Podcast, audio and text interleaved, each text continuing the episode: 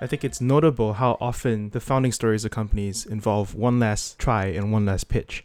Here's a clip from Justin Kan, who eventually went on to found Twitch. So I'm sitting there and I'm in front of the, this is the era of desktop computers. So I'm in front of my friend's desktop in my underwear in his room, just pressing F5 on eBay page to see if maybe it'll go up. Then I refresh again. It's like $105,000 and then like 115, 135. And then it got to 200 and 235. And then the final moments of the, of the auction, it was like $258,100. My mind was blown. I, at that point, we each made what was effectively a good salary, first year, good first year salary, just in one lump sum, all at the end. And we had spent no money because we'd been living in this terrible apartment, eating very poorly for the whole year.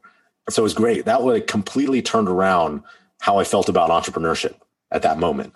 Because I was about to quit actually and go back to Seattle, where I'm from, and just do something different. Maybe work for my mom or something like that at a real estate agency or something. But I decided, no, this is good. We should give it another chance. And so that was a really inflection point for us it's kind of cool to hear just sort of well first of all like you made that opportunity for yourself out of what was seemingly very limited options but then that turn of events kind of created a new way of thinking about this is, oh this is something you want to try again it seems like it's such a thin line between like i'm going to go home to seattle and i'm going to try this again for sure yeah the line between success and failure is so so infinitesimally small. It's you know I've I've been so close both sides so many times.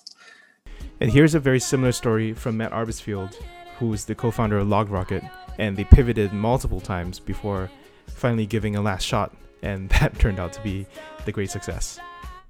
But I wanted to get back to the point about the pivots. So you obviously had already raised money before you pivoted onto the actual LogRocket idea. How did you know that you needed to stop pivoting? That you said, okay, this is the LogRocket we want to build, and this is something that we can actually take and run with? I remember probably the night before we came up with the LogRocket idea, we were working on another idea. We had been up for all night and probably multiple days in a row preparing for this presentation for this other idea. And we gave the presentation and this was to one of the investors and they were like, this is just a bad idea, guys. Like you need to move on after that, we said, we're going to have one more idea. This is the one we're going to go all in on. You know, it's this or bust. And we went back to the whiteboard. We thought through, first of all, what are the changes in the world that will enable a new company to be built? And then we came up with this change around front end development, around more and more moving to front end and React and, and, and Angular and Vue. We said that's going to be the change what are the problems that are now in that world that we ourselves know intimately well? And that's where we came up with the troubleshooting bugs idea. I think going back, and this is a big value in, in, in our company today, is thinking from first principles. We took a step all the way back to the beginning and said, like, what's the change? What's the problem? And then once we saw that and we said, we're not going to change, we're going to go deep in this idea. And we spent the next year just building it, honestly. You know, people say, oh, launch early, but we spent a whole year just from that point building it, you know, making the marketing website, preparing for launch, and ultimately having conviction in that idea let us go through that full year without needing to pivot or question ourselves. But that was going to be the last idea. You know, if that one failed, we were probably going to pack it up and probably you know try to apply for a job at Google.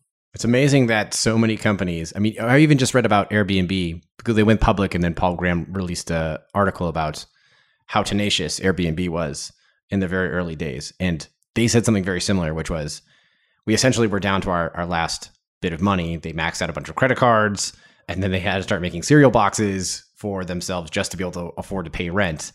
And Airbnb, they were on its literal last legs. It's amazing to me that these companies that they, they have, you know, their last legs and they're able to turn it around.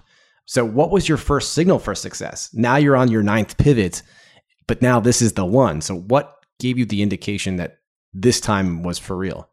I know you really want the answer to that question, and you can find it in about minute 19 of the Software Engineering Radio podcast that I'll link in the show notes. But I had to cut it for time. And the main thesis is really that a lot of founders get to the last straw before finding the thing that actually works. So hopefully that's some motivation for today, and don't give up.